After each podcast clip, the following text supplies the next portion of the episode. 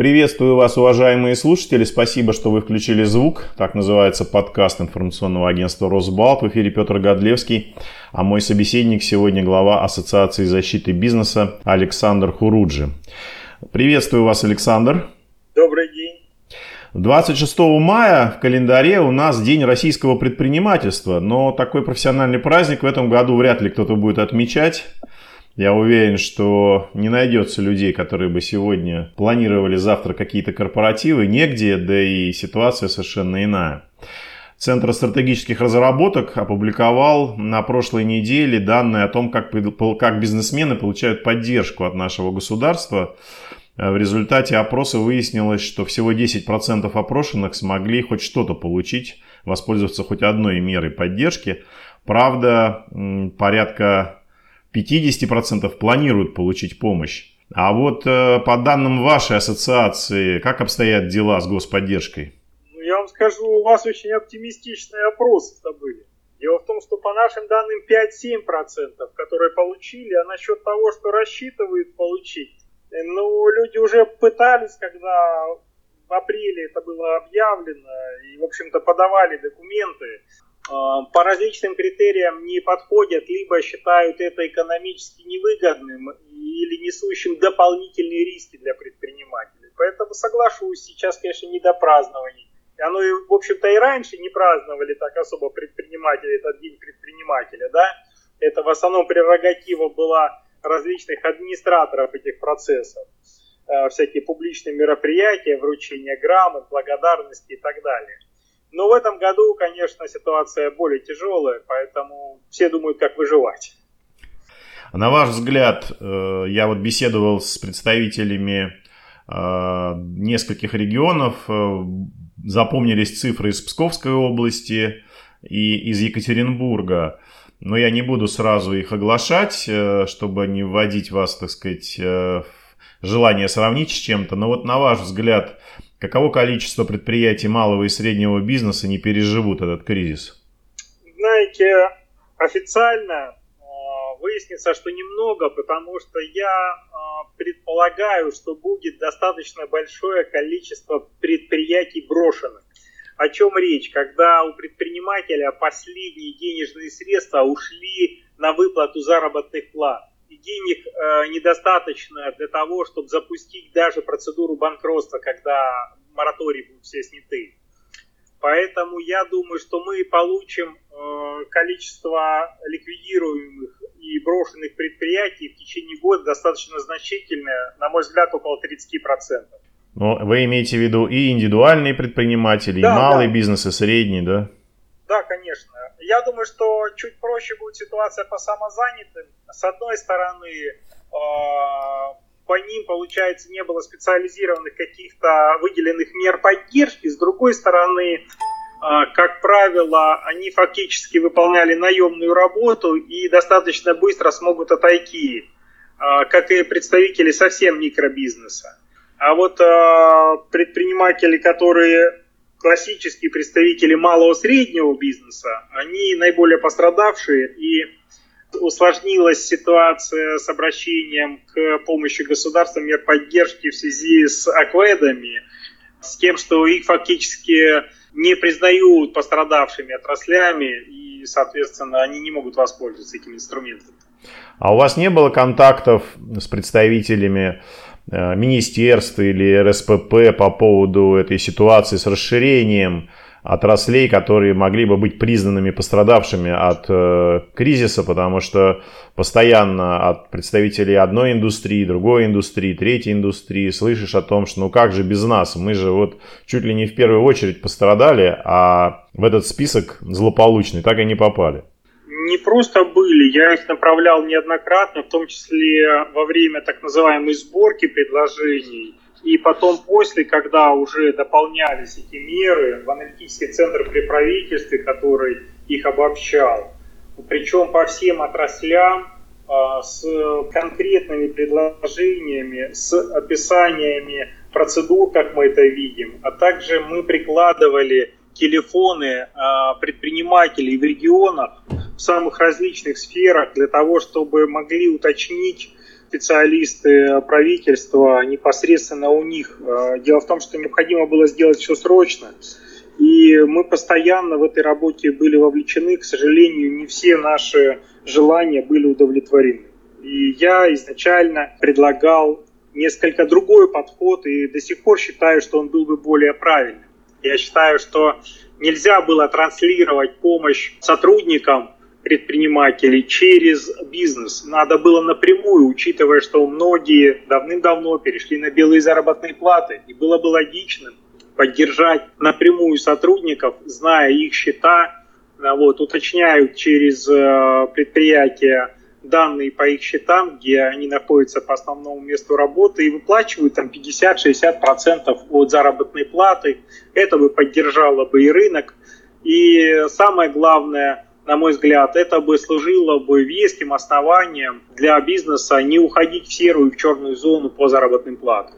Ну вот как, Поэтому... да, как раз, Александр, извините, я перебил. На прошлой неделе появилась в Совете Федерации какая-то странная инициатива, Э, по нынешним временам ввести уголовную ответственность за серые зарплаты. На ваш взгляд, э, ну кроме популизма, э, что это такое? Что это за реакция такая у наших уважаемых сенаторов? Петр, вы знаете, я от кого угодно мог ожидать такой инициативы. Я уже э, как предприниматель 30 лет занимаюсь бизнесом, да, и могу сказать, что уже ко всему вроде как привык. Но я не ожидал от Анатолия Дмитриевича, от одного из э, губернаторов, который славился в бытность своим вот, руководителем Калужской области, тем, что он создает лучшие условия по созданию климата. И я, будучи в России, это не раз фиксировал как эксперт – так вот, я просто не ожидал, что это он предложит. Это такая инициатива опасная, которая позволит открыть ящик Пандоры и упростить процесс фабрикации и заведения уголовных дел.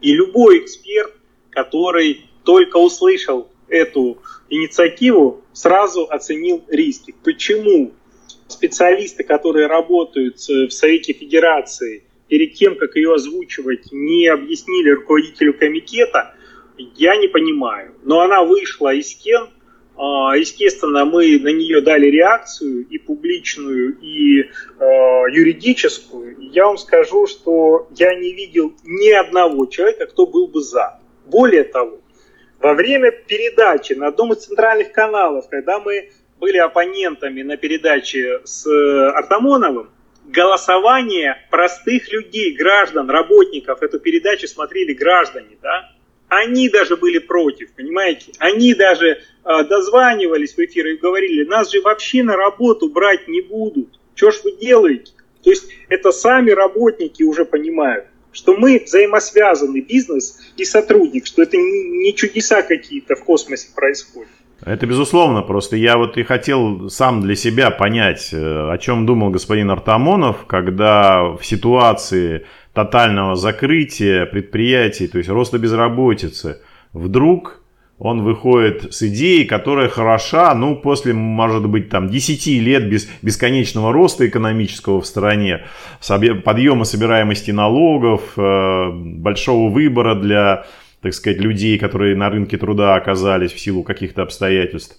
То есть такое ощущение, что человек прилетел э, откуда-то из годичной командировки, или, может быть, даже улетел в 2007 году, приземлился обратно в 2020, посмотрел вокруг и говорит, что-то у нас по-прежнему много э, серых зарплат. Давайте с этим как-то бороться, это главная проблема.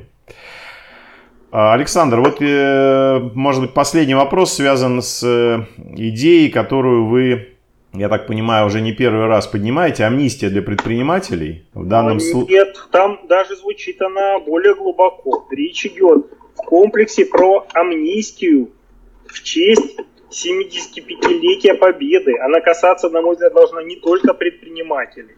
Тут не надо э, сужать ситуацию. Дело в том, что я считаю, что эта амнистия должна касаться всех по э, составам не тяжким, малой и средней тяжести составы, плюс те, кто две трети отсидел срока. По экономическим преступлениям мы блок отдельно прописываем. Он выверенный. Мы смотрели, что до этого готовила э, Госдума. В связи с тем, что как-то нам шепотом вот так вот, знаете, объясняли, что это непопулярная мера в народе, что опросы показывают, что вроде как люди против. Я искренне не верил в это. И когда у нас появилась возможность собраться, я собрал такое количество единомышленников, которые сказали, мы тоже в это не верим, и был заказан экспертный опрос в ЦИОМа, они сами формировали вопрос, они сами проводили опрос, используя свои методологии, мы только получили данные. И эти данные 50% за. Низ Игорь через несколько дней после того, как произошла публикация, решил провести, видимо, свой опрос, высветив это у себя вот, значит, в телеграм-канале. Я обратил внимание, что там 56% за амнистию. Чтобы было понятно, там речь идет про 40 тысяч голосов. То есть э, мы, получается, среди простых людей целом по всей России провел опрос. 50% за. За то, чтобы объявить амнистию как акт милосердия к 75-летию Победы. И то же самое, э, только еще с другими цифрами, ну, может быть, аудитория специфическая у телеграм-канала. Но речь идет о том, что запрос на это есть, люди ждут, и это для многих последняя надежда, как спасательный круг. Александр, а вас не удивило, что вот по данным опроса именно в циома, я все-таки больше хочу ориентироваться на социологическую службу, нежели на телеграм-канал, не удивило вас, что, допустим, 46% э, э, россиян поддерживают освобождение фигурантов экономических дел даже средней тяжести, а тех, кто предлагает за то, чтобы освободить людей за экономические преступления небольшой тяжести, и того 67%, то есть почти 70%. Вас такое настроение людей не удивляет? В последнее время нас как-то часто склоняли к мысли, что большинство россиян с некоторым предубеждением относятся к предпринимателям, а уж тем более к тем, что, к тем кто осужден за какие-то преступления.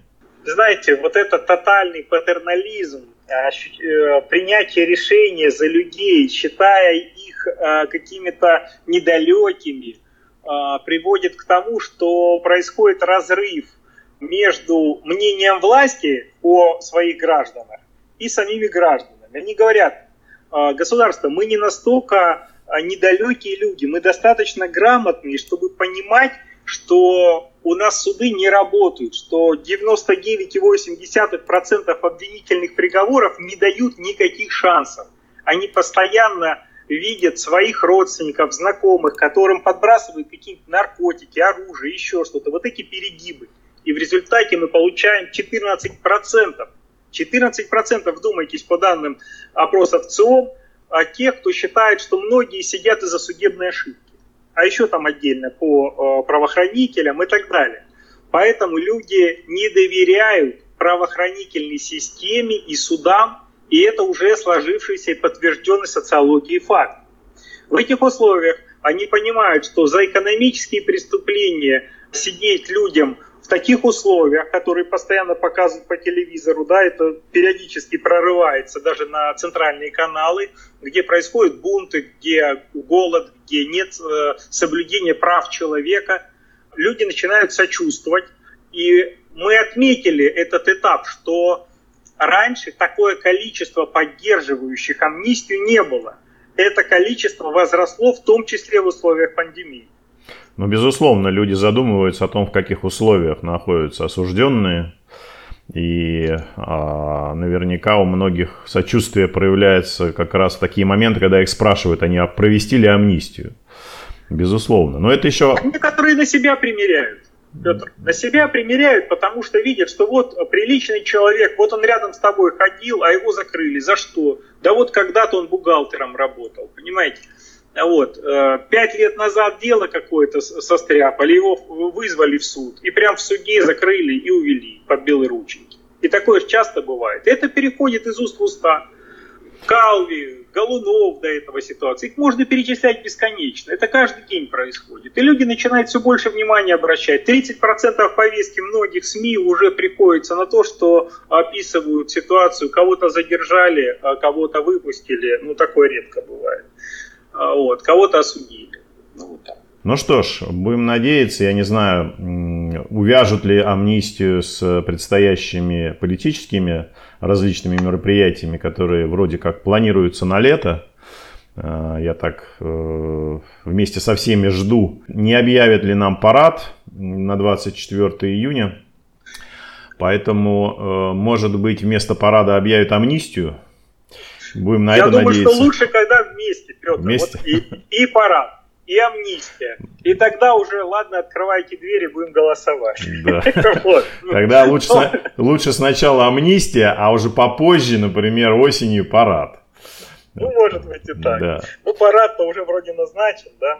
Так что, Спасибо большое, Александр. Я Спасибо, напоминаю Петр, слушателям подкаста «Включите звук» информационного агентства «Росбалт», что с нами на связи сегодня был глава Ассоциации защиты бизнеса Александр Хуруджи. Спасибо вам, Александр. Да, до свидания, счастливо. Спасибо слушателям. Берегите себя, будьте здоровы, по возможности оставайтесь дома.